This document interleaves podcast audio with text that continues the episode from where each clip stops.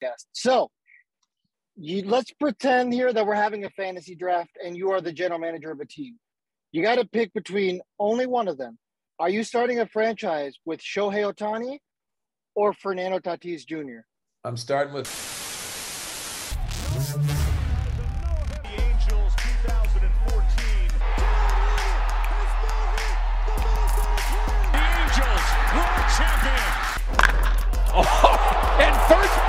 Pitch crushing.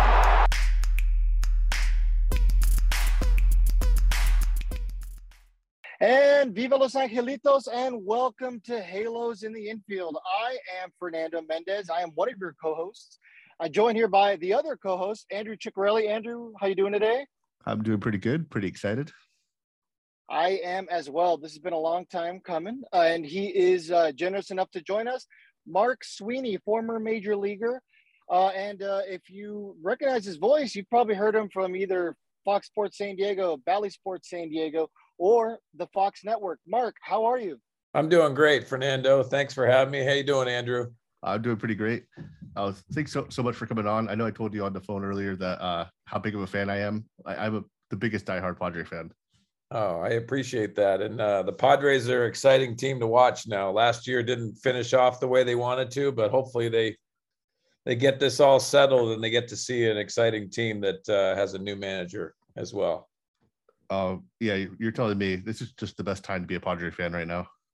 It is. It's um, it's exciting because you know it's been a long time coming. The process for uh, this front office, AJ Preller has has uh, has made some really exciting moves, um, but I think it's starting to come together.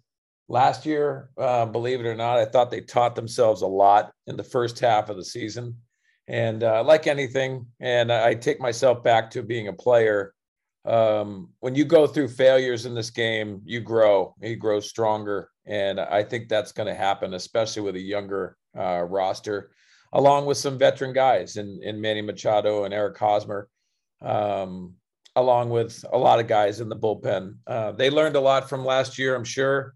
I think there's a resurgence. Like I said, Bob Melvin being a manager coming over from the Oakland A's, and we know how much success he's had um, I think it's a great time to be a Padre fan, and uh, obviously the excitement is is in front of them.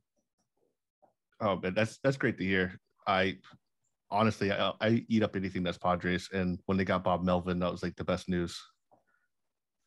It sure was. I mean, uh, you're, you're, talking about a manager that has uh, all kinds of of attributes behind him, and first and foremost, I, I think there's a lot of value in having a manager that's played the game before. Um, I think if Padre fans understand this, having Bruce Bochy at the helm for so long, understanding that's kind of a nice formula that works here.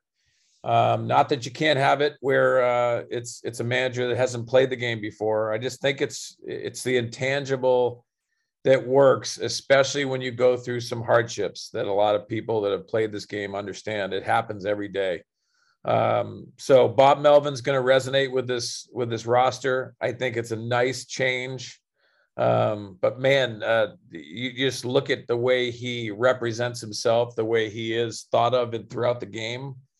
It's a very exciting uh, thing to if I'm Manny Machado, if I'm Fernando Tatis Jr., uh, if I'm Jake Cronenworth and I'm Eric Hosmer, I'm excited for this change. I'm excited for uh, knowing that I can walk into his office and get the truth, get a realization. He's a player's manager, but also he has a lot of respect, like I said, around the game. Oh, that's great. Uh, have you had a chance to meet him, or will uh, will you get a chance to meet him during the season? I'm sure I will. I mean, it all depends on how all these restrictions are. I've met Bob Melvin before. We did his press conference when he first uh, um, um, was uh, introduced to the the media um, sat down with him along with Mike Pomeranz, the guy that I work with on pre and post game show. It, it, it resonates immediately. Um, the command he has in a room, the understanding of of people. There's there's a lot of positives to go along with that. But yes, he's um, uh, from my perspective, he's very exciting as well. This podcast is brought to you by Podbean. Podbean is the easiest way to create your own podcast In fact, we use Podbean to host Halos in the Infield. Download the free Podbean podcast app to start, record, and publish your very own podcast in just minutes. Podbean provides everything you need to run your podcast, and you can record and publish episodes directly on the app from your phone. Download the free Podbean app today. That's P O D B E A N. Head on over to Podbean at www.podbean.com and use the code podcast21 for your first 30 days of podcast hosting for free. Check it out! Viva Los Angelitos and Viva Podbean. That's great. All right, Mark. So before we uh, get into you know the podcast you're doing now and even before we get to the 14 years in the majors, let's take it back to Holliston High School. So you helped lead your high school uh, to one of six state championships in football as the quarterback. Oh, and the following year, you did it for baseball. So, what are the things that you remember most when you think about those back to back years that you spent at Holliston High School? It's funny, Fernando. I'm I'm raising uh, two stepdaughters that are are 21 and 18, and I also have a 10 year old son. And I always say the same thing. It's about the relationships you have and what you build. Um, for anyone that's played um, lower level sports, high school sports, whether you have the for- good fortune to go and play in college, or even further that after that, it really becomes the relationships that you rely on. Um, everything that happened in high school was because we had a lot of talent. We had a lot of uh, guys that that would grind it out.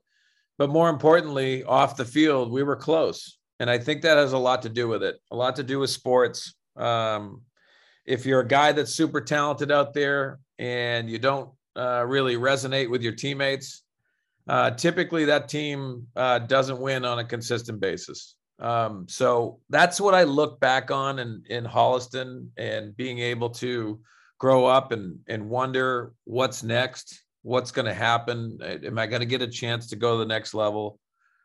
That's the fun part of knowing that, man, when you play in those championship games, as you mentioned, sometimes it, it just stirs inside you. Man, I, I'd give anything to do that at the college level and then you do it in college level and you're saying man i'd give anything to do it at the, at the pro level. I wonder if i'm going to have that chance. And I, i've just been blessed beyond belief. But like i say fernando to everybody and all the kids out there and including my son including my daughters uh, you work hard and you uh, listen and learn. You watch. You understand uh, that you have individual growth but you also mesh with your teammates and I, I, think that's resonated with me all the way from high school. Yeah, man, you got a family of athletes. I mean, anybody who follows you on Instagram, you know, they see your daughters uh, playing volleyball. You know, your son's doing everything. I, I don't you lit baseball, golf, football. I mean, what doesn't your kids do at this point, right? Well, it's good to have them active. I'm super proud of my stepdaughters. One's at UCLA, um, the 21 year old. She's a sophomore eligibility this year, and she's starting her season in a couple weeks. Um, but they came in second to USC last year in the national championship, so she got to experience that, which is great. Super proud of her. And then our 18 year old is a senior at Torrey Pines High School in San Diego here, and she's going to Arizona State next year to play beach volleyball as well. Uh, following her sister's footsteps, um, it's really exciting to know that they're doing that my 10 year old's just trying to figure out every sport he enjoys. And uh, you, you never know what direction he's going to go. A lot of people ask it what his favorite is and he says baseball but man you know what? I just encourage him to play as many sports as he can find something he loves and be passionate about what you do. So i haven't pushed him towards baseball even though he enjoys it. Um, i just don't think that's that's uh, something I want to do. But man, I'm proud of all three of them. I'm proud of my wife. Uh, that's that's really encouraged them to be active and and push for their goals and uh, do more important things in, in their in their life and have good balance, whether it's athletics, academics, and things like that. But man, we're super proud and and um, you know, follow me on Instagram is is nice. It's uh it, it I, I, try to show people that we are out there and including all of this pandemic stuff that we go through um, we're out there playing sports, being active, but being responsible and and having the best life we can. But also, uh, what means the most is is our family love and, and support. Yeah, no, absolutely. I mean, as a parent myself, I mean, I've got a, a six year old about to be seven, and you know, he's starting to get into the baseball. He's, he, you know, he did some swimming, and um, man, like going through stuff yourself as you're growing up is fun and awesome. But there is nothing like seeing your kids go through it and be happy and get enjoyment out of the stuff that you enjoy. And that's honestly the, the most fulfilling thing in the world to me. Yeah, so I, I, I, would imagine you feel the same. Yeah, I, I, do, Fernando. It's such a good point. Um, you know, last night we're playing a, a rec basketball game um, for Gavin and and just enjoying it. And and the reason why I mentioned that is that there's one boy on the team that that scored his first bucket last night, and his expression on his face after he scored was was priceless. Um, that's what you that's what you go on because that's what starts. Um, my my son had an opportunity to play on a, a, a semi travel league this year, and he hit his first home run. And that moment changes you. It changes your perspective. It gives you confidence. And there's so many great things that sports bring. Obviously, it's the it's the understanding that you're you're trying to balance your life, know what you have to do in school and do well in school, but also um, go out there and encourage kids to go out there and and um, and push for what they they fall in love with. So yeah, there's a there's a lot to it, and and you're gonna have fun with your son as well. So uh, let's push through to uh, to after high school. You went to Maine. You signed on to be a quarterback. Um, so what was it like to balance football, school, and baseball all at the same time? Walk me and maybe some of the other kids listening to this through that. Yeah, it's a great question. Uh, my first love was football. Um, I always say this, Fernando, and it shocks a lot of people, especially with being in Southern California here. Everyone has to choose, or most kids have to choose so early what sport they love. And the reason why I say that, my first love was football. Um, growing up, I played three sports in high school actually ran track my senior year. Uh, so four sports I played. Um, but I, I fell in love with football. So I had the opportunity to go to University of Maine and be able to play two sports. And that's very rare. Um, not saying this, but uh, as Angel fans, you know, Bo Jackson um, went to big league camp with him. Obviously, it's not a Bo Jackson scenario where he played two sports professionally, um, I got to go up to college and be able to choose. So my freshman year, I was on the football team. I was third string quarterback. Absolutely loved it. Um, loved the program. Loved the players. Had really good friends and continue to have friends that were on the football team. And I had the agreement that I could play baseball as well. So I got to play baseball in the spring. I missed fall baseball uh, because of football, but um, we went into spring baseball and uh, we had five freshmen at the time end up playing on our spring trip, which is 17 games down in Florida. And we came back from that trip, and everyone was talking about the freshman class, including myself. And I had a choice to make because the football team came in and they offered me a full scholarship without playing it down my freshman year. So when I do that, um, I'm offered a full scholarship, and I was wondering why I was offered a full scholarship. Well, you you, you read between the lines and you understand football wanted me full time, and this was after my success uh, for two and a half weeks with the baseball program, and they were all talking about our freshman class, as I mentioned. So I had to make a decision, and I called my parents and I said, "Mom and Dad, um, I'm going to have to give up my partial football scholarship. They offered me a full scholarship, which is really cool, but I have to give up my football scholarship because they're pulling me away from baseball. And I don't think that's fair. Um, so I think baseball is probably the best route um, professionally and also longevity wise without the injury factor. So it was a big decision I had to make. Um, I was the youngest of four boys to mention that. So the pressure of my parents having to pay a little bit for college and do loans and all that stuff that I had to do Um, it was a nerve wracking decision, but it was probably the best decision I've ever made. And the reason why I say that is I fell in love with baseball when I got to college. And that's probably the shocking statement because of what kids have to do on this this stage now with when you're 11 12 years old and you got to pick a sport. And a lot of parents feel like these kids are so far behind if they don't play constantly. Well i disagree with that. Uh, the reason why i disagree with it is that i did it all the way up to college. Uh, i know things have changed uh, but they haven't changed that much and i'll tell you the benefit of why i played other sports uh, I missed football when I wasn't playing football. I missed baseball when I wasn't wasn't playing baseball, and that's enough motivation to know that if I feel like I'm behind, I got to work my tail off to get back. So that was an encouraging thing that I did. Uh, long story short, I I I played my freshman year as a freshman All American at Maine for baseball the head coach, I went up to him and asked him if I could get a scholarship after I made that decision with football, and he said, "No, not right now, but we'll we'll reassess it uh, on my uh, on your uh, in the fall." So I played as a freshman All American. He gave me a full scholarship all the way through the last three years, and and also paid for my spring that I gave up for football. So everything worked out financially for my parents and myself through that. But more importantly, I made a career decision that really benefited, and I fell in love with baseball, as I said, which is most important of that story. But that's basically way the way it went at the University of Maine.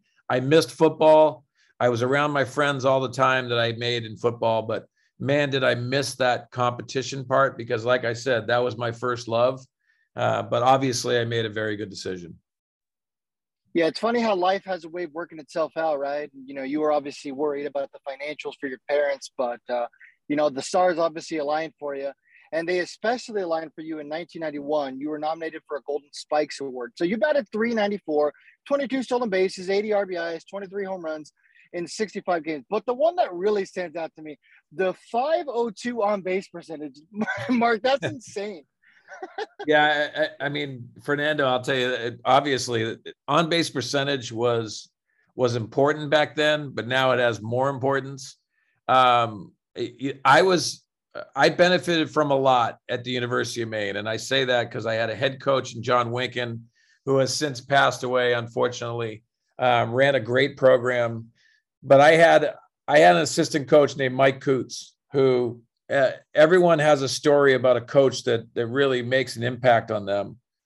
And Mike Coots made an impact on me at, at the University of Maine. He was always there for me. He encouraged me to to push, and and like you mentioned, uh, being in the Golden Spikes Award as my se- in my senior year, and and going through that, which is the equivalent of the Heisman Trophy in football, um, and being from University of Maine, that was through a lot of hard work individually, but also collectively. Mike Coots and all my teammates um, pushed me towards that. So you understand it all always circles back to the people that you're around and the people that have helped you along the way. I, am indebted into my roommates, my friends at the University of Maine, my teammates, but also Mike Coots made a huge impact, as I mentioned, and continues to be a good friend today. That's awesome. Cool. Uh, hey, Andrew, I think you had a Boise, uh, sorry, a Maine question, right? Yeah, yeah. I, I had a couple follow ups. I was looking at your roster at that time, and it looked like you guys had a very stacked team. I think from your uh, the year you got drafted, there was four other teammates that also got drafted. Yeah, yeah. So, there was a there was a guy Andrew Hartung who was a, a very good hitter. Um, didn't really have a position defensively, but back in the day, um, you know, he was mashing balls all over uh, we had a junior named Larry Thomas, a left-hander who was very, very talented. Um, you know, it it was basically that program was very good back in the day. Um, we hosted regionals because back back then they had at large teams like a Mississippi State would come up to University of Maine because they wanted regions to be able to host all these regionals. So that was that was a fun time. We weren't the number one seed in those regionals. Uh, but man, we had an opportunity to get to uh, then Rosenblatt Stadium and play in the College World Series. We never made it. We lost in the finals three different years of the four um, that I was there. But um, the teammates, like I said, Andrew, uh, Fernando, they were um, they pushed us to a level where we earned a lot of respect throughout the country. That's great. And it sounds like you made a lasting impression on uh, on your on on uh, the University of Maine. Uh, well, you, yeah, go ahead. I was going to say because I saw that you were inducted into the uh, into their Sports Hall of Fame. Yeah, I mean th- that's mind blowing because I, I, look at some of the of the players that have played before me, um, the talent that was there. When you get recognized like that, I I think it's so humbling to realize that you, don't play the game for uh, those accolades. You play the game for, like I said, the friendships, uh, the realization of the pride that you have for the University of Maine, what they, what that university has done for your your life, um, in molding you to to being that type of person that you want to be. Um, so I was I was very very grateful to be honored with that. I had my family come up with me, my mom and dad who who uh, made the trek up to the University of Maine, which is five hours north of Boston, where we grew up. Um, and they took trips up there every single weekend to see us play. So when you get those type of awards, you realize it, it it's not an individual award. It's it really I wanted to hand that over to my mom and dad immediately because my mom and dad have done everything for me. My three older brothers, as I mentioned, um, kicked my butt all over the place if I was playing a pickup basketball game or, or flag football outside or whatever you want to do. They kicked my butt to realize this is the way you do it. This is the way it's supposed to be. And um, so, honestly, Andrew, those things are very humbling when you get an opportunity to uh, to receive that recognition. Yeah, that's that's really cool. I couldn't imagine uh, just getting a phone call like that that that was inducted. Was it something that you knew was on the table beforehand or was it out of the blue? I really didn't. It's something that you don't really expect um, but when they did and you're up there and you're you're seeing your name and number on the outfield wall um, you know like i said you don't go to the university to do those things. Um, you try to represent the people that have played before you including like i mentioned mike coots he's a former player um, I wanted to play up to that respect that they set in, in front of us. I've always done that. I've always tried to represent my family, but also uh, my teammates in, in, a way that you're you're supposed to play. So I've always had programs like that, including Holliston High School, including University of Maine, that have set a tone for what you're supposed to be and how you're supposed to represent yourself. No, that's great. Are you sick of sandpaper tongue? Do you prefer your sunflower seeds to be non GMO, gluten free, and without all that bullshit MSG? If so, do we have some good news for you? Introducing Chinook Seedery with some of the best sunflower seeds on the market. Be sure to check out all seven of their non GMO, gluten free flavors today. To help out Halos in the Infield, head on over to halosintheinfield.com and click on our sponsor link. Chinook Seedery. All right. So um, after 1991, uh, your season uh, with Maine, you went on to get drafted in the ninth round by the California Angels. Yes. Uh, where you went on to play for the Boise Hawks. In your rookie season, you guys finished 50 and 26, which was first place you guys had six major league players on that roster. I guess I should say six guys who ended up being major leaguers. And you had the highest batting average on that team that season at 282. Now, you were fairly consistent in your time with the Angels. In four out of your seven uh, minor league seasons with the Angels, you batted over 300. So, as you're starting to have those really, really consistent years those really good years, and they're starting to see what kind of hitter you are. Do you notice an organization maybe starting to treat you? I don't want to say better, but you kind of know that you're starting to be taken really seriously as a prospect. Is that something that goes through your mind, or is that something that's just you know an afterthought and maybe people might mention it to you, but you're not thinking that way? Yeah, it's an interesting question, Fernando. I, I, I think looking back, um, Tom Kotchman was my manager in, in Boise, and Tom Kotchman was an agent. Uh, uh, excuse me, he was a scout, but also um, coached the short season uh, team. Which, to me, uh, you have people in your lives that that make an impact, but also it, it resonates with you. And, and when you look back in your minor league career, you wonder who sets the tone. Um, like you mentioned, six guys on that roster um, played Major League Baseball, some very successful. Our first round pick was Eddie Perez, Eduardo Perez, um, who was a first round pick out of Florida State. Uh, probably the most humble first round pick I've ever been around. Um, such a great guy. Uh, obviously, um, his father was famous with the Big Red Machine in Cincinnati, uh, Hall of Famer. So he had reason to to boast, and obviously being a first round pick, he was very humble. Um, we had a great team and a great experience in Boise, Idaho. You take six, maybe 10 hour, 14 hours at time uh, bus rides, you get to know all of your teammates. And it's such a fun time. Um, I say that because you're make we are making $850 a month um, we were renting apartments that were very cheap, but we had four or five guys in the same apartment. Um, I don't even, you look back and you go, how did I do that? But it never seemed like it was hard when we were in it. Um, it seems harder when you you look back and you say, man, I, I made $850 a month and 7-Eleven bean burritos felt like it was it was a it was a, a filet mignon from Morton's.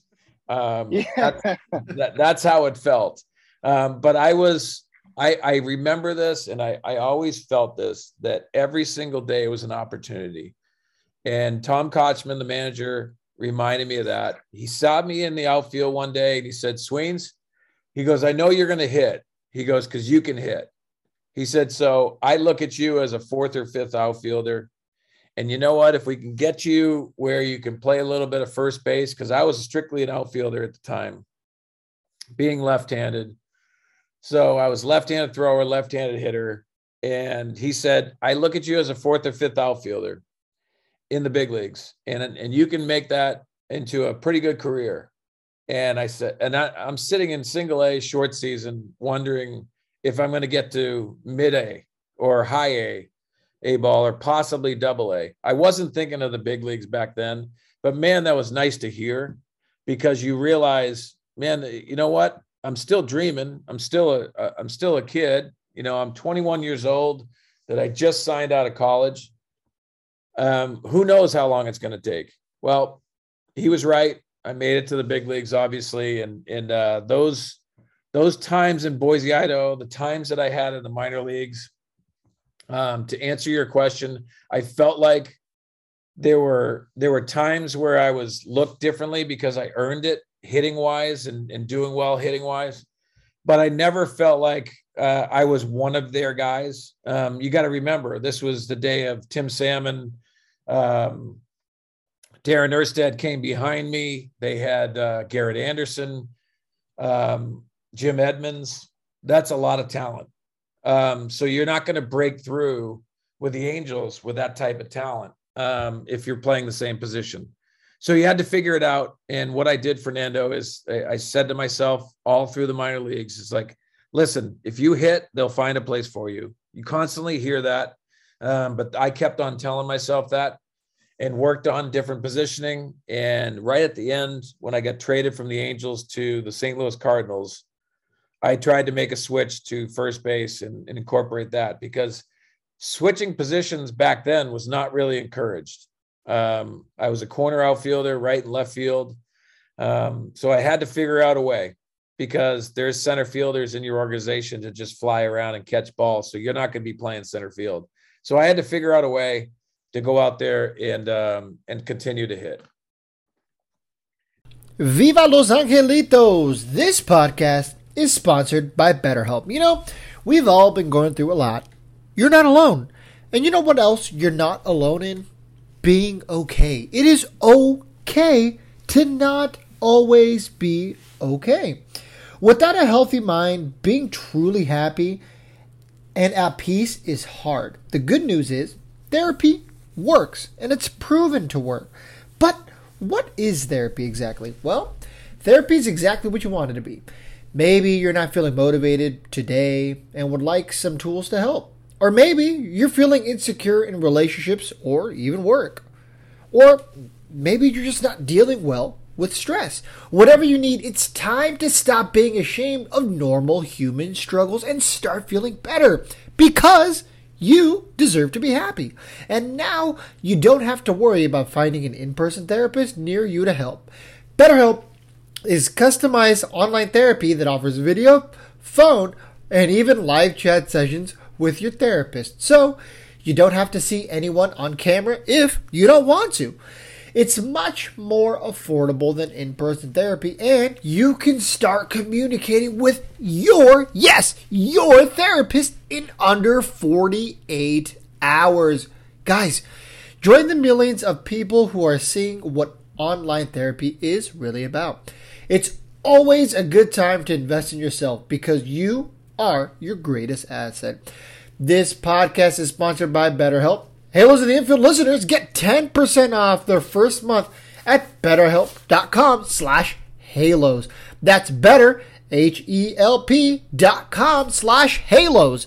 H-A-L-O-S. Viva los Angelitos! Enjoy the rest of the show. Perfect. So you kind of already alluded to the trade, uh, which was going to be the thing I brought up next. So in July of 1995, you did get traded uh, from the Angels to the Cardinals, where you went on to play less than 25 games in uh, for their AAA affiliate.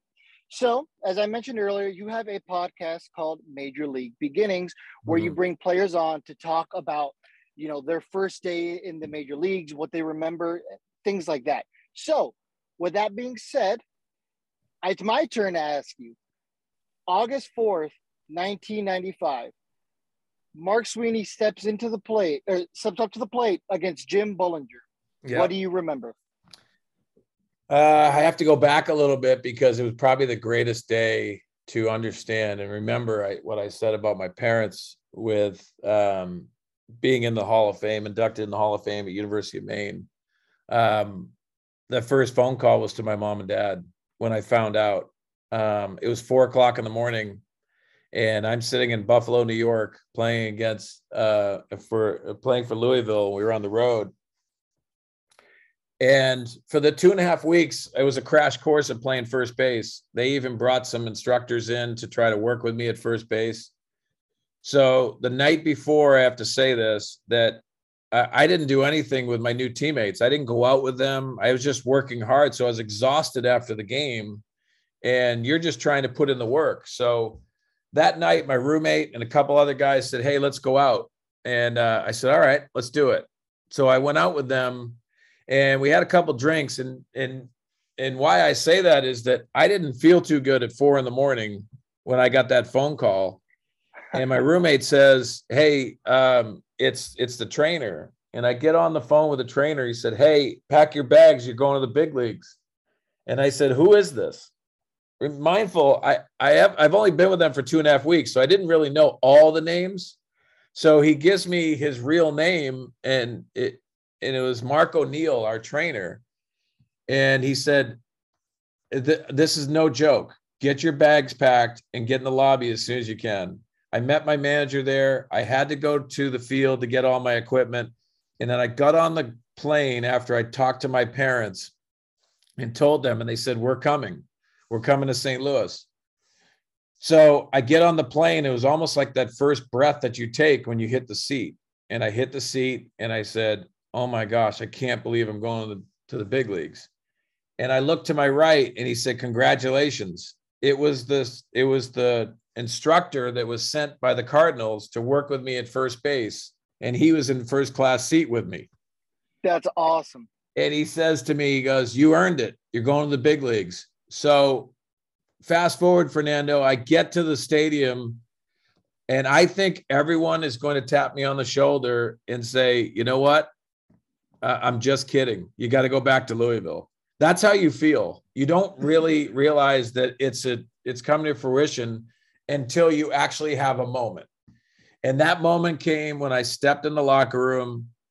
And if anyone's ever been in a major league locker room or seen it, the jerseys are hung up on your locker, your name and number on the back. And it's the most gorgeous thing around because everything is clean. It's not dirty, everything is pristine. So I walk in this locker room with all my bags. I look around and I see Sweeney number 30 on the back of a jersey. And that's when it really hit me that we were there. So I walk into the manager's office, and this was the year Joe Torre got fired. So we had an interim manager. So I walk into the manager's office, and he looked at me like uh, he was going to tell me, uh, "You got to go back to Louisville." So I had an uncomfortable feeling. And long story short, he thought it was a guy that got called up two weeks ago because we looked alike. So he was wondering why this rookie was in his in his office, probably asking why isn't he pitching. So he looks at me funny and I said, Hi, I'm Mark Sweeney. I'm the I'm the new player because I haven't met any of these guys. I just got traded two and a half weeks ago from the Angels. So he looks at me, he goes, Oh, Mark, he goes, congratulations. Um, he said, We're playing the Cubs. Cubs are a huge rival for the Cardinals. If you don't know, he goes, It's going to be a lot. We've been we've been losing a lot, but it's going to be excitement. There's going to be 50,000 people at the stadium. And I'm like, wow. And he goes, You're going to be playing all weekend because we want to see what you got. And that was when realization hit that I was going to be playing first base on the turf at old uh, uh, Cardinal Stadium, Busch Stadium. And I, I, get to realize that I'm getting to play, uh, start all three games. And I sat there, I realized it. Um, during the game, everything was numb, like you mentioned, uh, uh, facing the, the, the first pitcher, all of the newness. I'm starting to look at this situation, and we had a pitching change in the fifth inning. I'll never forget it. Mike Morgan was starting for us. He gets pulled from the game. I'm holding the guy on at first and talking to the first base coach, mentioning stuff. And I looked down at my jersey and I saw two birds on a bat, the Cardinals uniform, which is absolutely gorgeous. I looked down and I looked up and I saw the 50,000 people for the first time. And I realized, man, this is the most, this is the greatest moment that I could have until after the game. I got to see my mom and dad coming down from the stands and I gave them the biggest hug. I couldn't wait to hug them. Uh, other family members were there. Uh, my three brothers were there. Everyone made it to my first game in the big leagues. And it was one of the greatest moments of my life. That's all awesome, dude. I just listening to the stories, just you know, everything that everyone always dreamed of as a kid, but you got to live it. So right. You know, that's absolutely awesome. I can only imagine like the smile that you just probably couldn't what you had to probably put effort in not smiling that entire day. I, I, smiled a lot and I continue to because it's it's something that uh, always resonates in my mind. That's absolutely awesome. So in 1997, you were traded from the Cardinals to the Padres, and that was just in time for one of the most historic baseball teams ever in uh, San Diego and really Southern California. That Padres team was special. People still talk about that Padres team. You know, growing up in San Diego, uh, you know, my dad's a big Padres fan. So, you know, I, they had the constant celebrations. That, that team is just loved by that entire city. So, what are some of the things that you remember the most about 1998? And our, you know what, Fernando, our relationships that, that we built, um, people minimize spring training. Um, I can't because of the 1998 team. Um, we had so much fun during spring training, but we built a chemistry that was undeniable and it kept on snowballing. Um, Kevin Towers, the late Kevin Towers, made a trade for Kevin Brown that that really changed our team. Obviously, you have Tony Gwynn, who's the best hitter I've ever seen. You have Ken Caminiti, the 1996 NL MVP. You have Wally Joyner. You go all around, and then here comes Greg Vaughn, who hits 50 home runs, and you got the best closer that I've ever seen. That's not named Mariano Rivera, I would say, um, coming in, getting the last three outs, and Trevor Hoffman, the Hall of Famer. Um, I could go on and on about those guys, but man, I, I, I tell you what, I was on a magic carpet ride with them, and it it really puts perspective in everything when you when you reach that final series.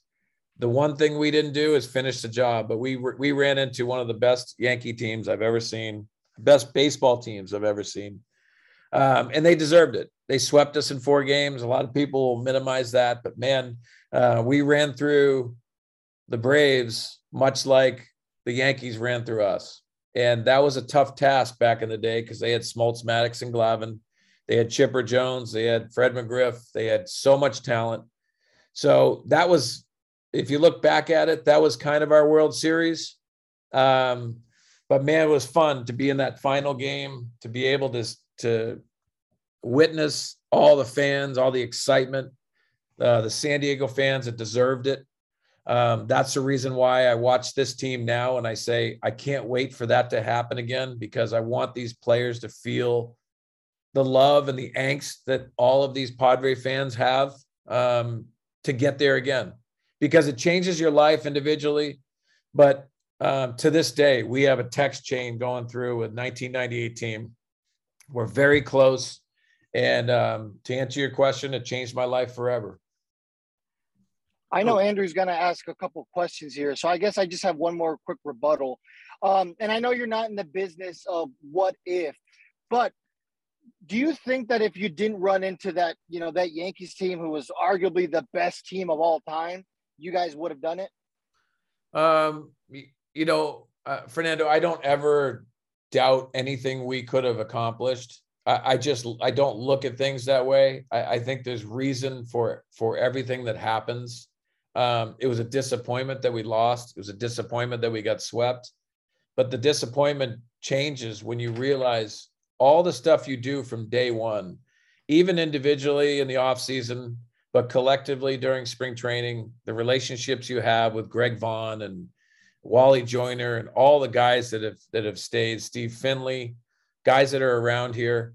Um, and being able to tell those stories now that I'm broadcasting and know that people still love that team and still uh, it changed their childhood or or changed their perspective on baseball and, and the Padres. That that that has a lot of meaning, and I don't minimize that at all. I just want people to realize, and I want to take people through those journeys sometimes because as a broadcaster, you get to tell those stories that are untold sometimes, and man, is that fun to do. Oh man, I'm, actually it makes me really happy to hear that you guys are still so close from Yeah. that team. Very close. And I know a lot of Padre fans are looking at the 1998 Padres and they're looking back to 1997, where it was a very similar record, uh, 76 and 86, and wondering if the team can make that jump to be like the 1998 Padres. When was it that you realized that it wasn't going to be a repeat of 1997? Would you say that was uh, spring training? Yeah, I mean, spring training, we created an atmosphere, like I mentioned, but you, you have to do it on the field. And we had a very good April. Um, I think it started snowballing. A lot of people don't realize this because they, they they understand what happened at the end. But in in the in September, we were one of the worst baseball teams in in in the in baseball. Uh, we were losing a lot. We had a big team meeting in Arizona from Bruce Bochy, where we hashed everything out. And man, we hit the ground running in the playoffs. We beat a very talented Houston Astros team. Like I said, we beat the the, the Atlanta Braves, and we earned our right to go to the World Series. Um, that being said, Andrew, um, yeah, you can you can jump, you can make that difference. It just has to happen where your star players play like stars, and you have a couple a couple guys that play um, probably out of their potential and have career years, and that makes it special. Um, Greg Vaughn hitting 50 home runs was uh, we didn't expect it.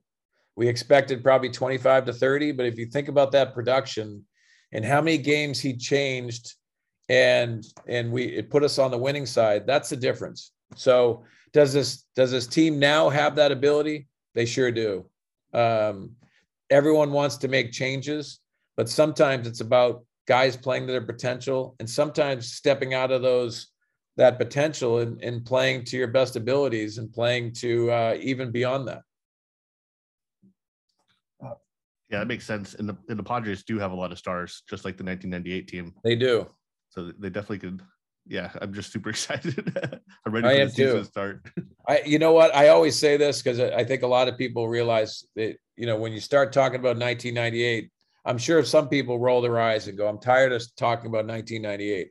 I want people to realize too, when I'm broadcasting, I'm rooting for these guys to go way beyond, and I want them to finish the job. I want every player to put a ring on because you, don't sit there and root against them because you lost against the Yankees. I, I want everyone to celebrate at the end.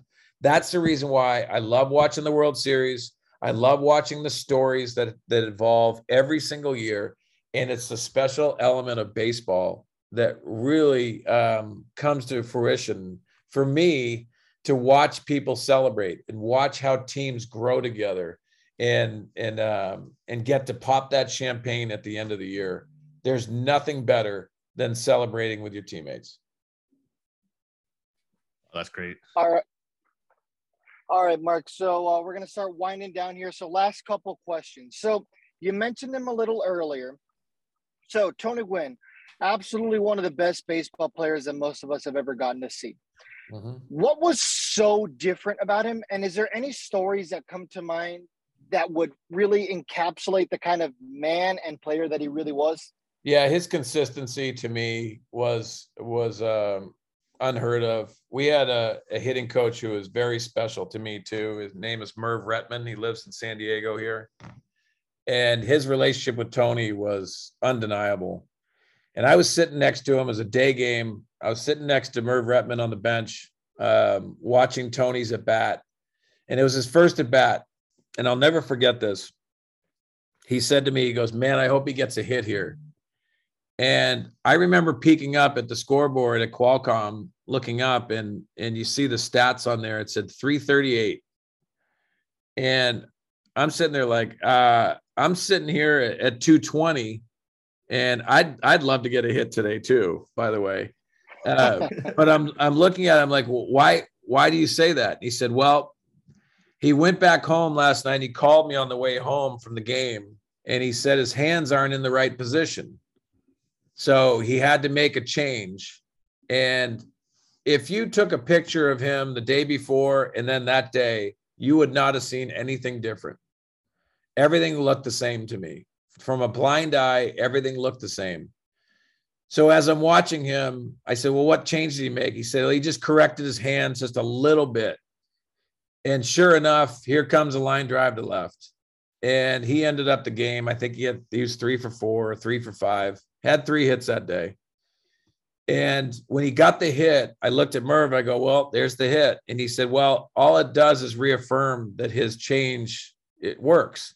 Well, we all go through that, but it's the consistency and and and what Tony did and his attention to detail was so far beyond everybody else. He didn't analyze everything. He had he went by feel. Because I'll tell you this, Fernando, he would hit early batting practice with Steve Finley, with Greg Vaughn and, and Ken Caminiti. Those four always hit early before batting practice. So I'd I'd go out there and you and you understand you're not supposed to be hitting out there, but I'd go out there and I'd try to learn something. So I'd go out and watch. And he would take a couple rounds. He'd take rounds of 10. And here's Rob Picciolo, our third base coach at the time, was throwing batting practice to these guys and it's it's just right there perfect perfect batting practice and tony took two rounds and then he hit he went back in for a third round and he hits like three or four line drives and he walks out of the cage he said merv he looks back at merv he goes i'm done merv and he walks into the locker room i don't think i've ever seen a hitter not finish his round uh, and why I say that is that when you have a round of 10, anyone that's played the game before, you you want to take 10, you want to take 11, you want to take 12 in that round. Um, he walked out because he knew he was ready. Uh, that readiness was every day for him. He had a routine that he did. He worked off a batting tee. He went to the batting cages and did the Iron Mike machine. Um, he had a routine and a feel that he expected every single day. All of us don't do that. All of us try to do it as players, but he did it better than anybody. And that's the reason why he was so consistent. And I'm just thrilled that I had an opportunity to watch him work on a daily basis. I love the pitchers when they came in, the sidearm lefties that would try to come in, the specialty lefties back in the day. And he would rope a double in the gap against those lefties. He was just the best hitter I've ever seen play the game of baseball. Yeah, to simply say that he was fun to watch might be an insult. He was one of those guys that as soon as he walked in to the batter's box, you just stopped and you had to watch the at bat because you knew there was a hit coming. Yeah, Fernando, one of the it- best. it's not it's not uh, fun to watch. It's have to watch. Like you, if you're going to be a good hitter, you're not going to be Tony Gwynn. No one's going to be Tony Gwynn. But man, did you have to watch and understand that his and we we always hear about all these new techniques now that are being taught. Well, that best technique was taught unsaid by just me watching Tony Gwynn and how he did it. Watch what he did off the batting tee. He consistently hit line drives to left, consistently off the batting tee. Did he pull the ball correctly? Yes, he did. Um, he taught me without saying a lot. And that's because I wanted to watch. You had to watch. When you see an elite player, a Steph Curry in the NBA, a Mike Trout in the in in baseball, you watch those guys not to emulate them, but just to realize their consistency is what is amazing. Oh man, that is just so cool hearing Tony Gwynn stories. I was actually uh, just going on a Tony Gwynn binge this last weekend, where I was watching uh, the 1998 um, his uh, at bats against Randy Johnson in the uh, NLDS. Yeah. I was The line drive to left. yeah, I was gonna yeah. After uh, he got rung up on a, a bad pitch, um, a bad call earlier in the game. I was wondering if you remember anything about that. Yeah, I you know what? Um he was never emotional. And if he mentioned something to the umpires, you knew he was right.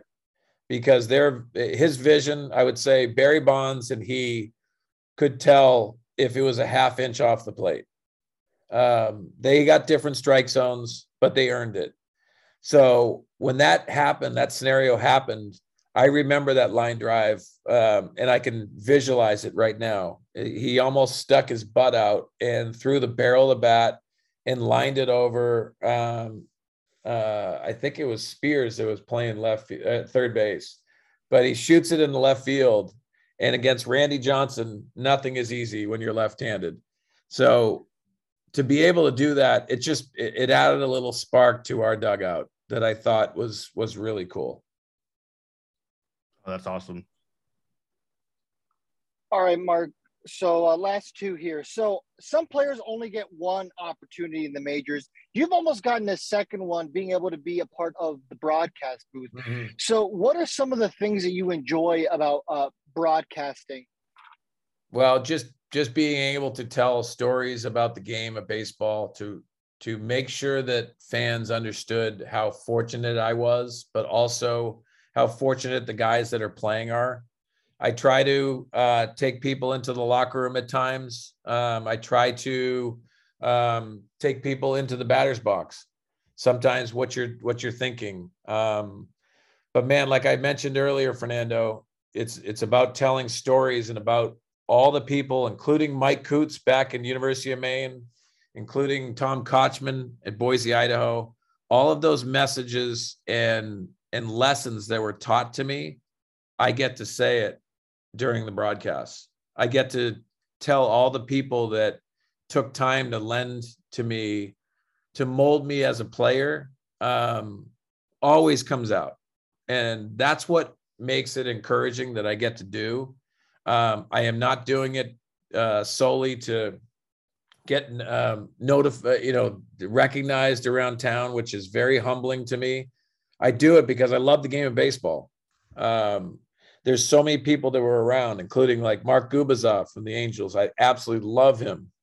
So I listen to broadcasts now, and I hear how they they do the games, how they talk about baseball, how they encourage um, fans to realize it's not just the stars, it's the complement players, it's the relief pitchers, it's the guys that um, that, that develop chemistry that make teams special. Um, the the Shohei Ohtani um, whole year last year was so fun and magical to watch and be able to do. So to be able to broadcast in the major leagues is an honor. Um, to do it with a good friend of mine and Mike Pomeranz on the on the pre and post game show, and to be around all the talented people that are in the game of baseball, I absolutely love it, and I'm thrilled to do it. All right. So you mentioned him right now, and uh, I'm going to put you on the spot here a little bit. This is an Okay. Angels podcast. So you, let's pretend here that we're having a fantasy draft and you are the general manager of a team. You got to pick between only one of them. Are you starting a franchise with Shohei Ohtani or Fernando Tatis Jr.? I'm starting with Fernando Tatis Jr. And I'll tell you why. And it's not anything against Shohei Ohtani. I think you can't go wrong with either two. I'm doing Fernando Tatis Jr. because I I feel like this team this this game needs emotion. This game needs to to see the excitement and almost being a little kid out there when you have uh, super uh, natural talent. Um, both of them bring a presence. Both of them bring obviously a talent. And you're looking at Shohei, and people are probably saying, "Well, he does both sides. He's he's an unbelievable pitcher, and he's an unbelievable hitter, and that is the truth." But I want I want emotion, and that's the reason why I'll give a slight edge to Fernando because he does it with a smile, he does it with a flair, excitement. Um, he loves the game. And I think uh, that's what you need more of. But that being said, though, Fernando, we need a world game. And I think Shohei has solidified that to the fullest. And he's given encouragement for guys that are out there that can pitch and hit. You have that ability. And also gives you the excitement of saying, you know what? Uh, wouldn't that be cool to get him in the lineup? play him at first base. Why not do it if you can if you can do it occasionally? I would love to see it because all it does is change the game. He changed the game for the better last year in Shohei. It was so fun to watch, but I think the game's in good hands with the talent that you had that you have and that choice. And you know, uh, one thing that I will say, um, and kind of agree with you, is uh, I, I do agree. Fernando Tatis Jr. Uh, does bring a lot of energy. I've been on record multiple times on this show uh, in saying that I believe that we're starting to hit a new era of baseball. And this is no disrespect to previous generations, but I think right now we are entering a truly golden age of baseball. There is so much talent. We are now starting to see, you know, players play with emotion, and it makes the game fun. You know, uh, the younger guys, you know, like people who are my age are, are now starting to get into the game of baseball. I've loved this game since I was a kid, but not a, a lot of other, you know, millennials and uh, Gen Zers like the game. So it's nice to see that the younger generation is now starting to embrace the game of baseball as it's starting to get more exciting because of guys like Tatis, Ohtani, uh, Vlad Guerrero Jr. So it's certainly a fun time to be alive and be a baseball fan. Yeah, Fernando, and it's our job to to uh, put that in the laps of fans. Um, to uh, and I, I always think this as a broadcaster, enhance the game as much as possible. Obviously, you want you're rooting for your home team, um, but when you start looking at Buster Posey coming in for the Giants, and you start looking at Trea Turner coming in and Mookie Betts coming in for the Dodgers, and they're coming in, I, I think you enhance the game. I enhance enhance the stars. Uh, that's what this game needs. Uh, it needs to be encouraged, and and I think sometimes that's our job. Yes, you have fans that that that hate the opposition, and I'm fine with that. But I really believe that that this game has to be built uh, on the excitement and the talent that is on the field every single night. Mark Sweeney joining us here on the Halos in the Infield podcast. Mark, we are so thankful for your time. Where can our fans or listeners find you uh, if they want some more Mark Sweeney content? Um, well, uh, I I'm thinking about it. Instagram is uh, I have to look at it. Unfortunately, that's the way I got to do it. Uh, Sweendog09 on Instagram. Um, I do a lot of posts. It's it's a lot of family posts, but I do uh, stories, all that stuff. Also, um, we have a podcast called Major League Beginnings, as you mentioned. Had a lot of fun, great stories. You can go on any um, podcast platform and find it. MajorLeagueBeginnings.com on our website. So um, just want to get baseball back on the field and and encourage that and and have a lot of fun watching the talent on the field, like I mentioned. Absolutely. Make sure to check out Major League Beginnings. We'll leave uh, an episode of his link down below, as well as a, link to their social media. Uh, we repost their stuff all the time. It's a great show. They've had a lot of uh, former Angels on. Uh, they've had a lot of uh, episodes that I like listening to. I was actually listening to one this morning.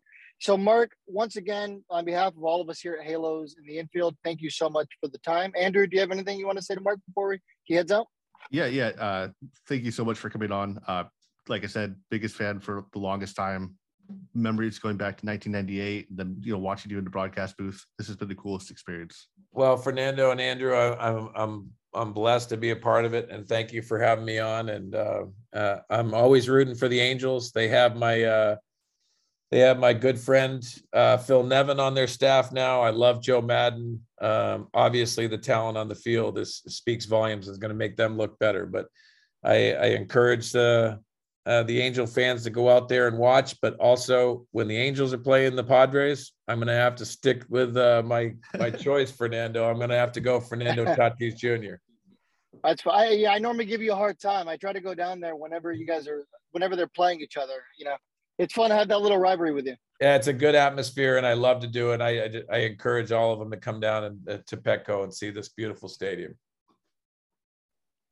All right. Once again, Mark Sweeney joining us. Thank you so much, Mark.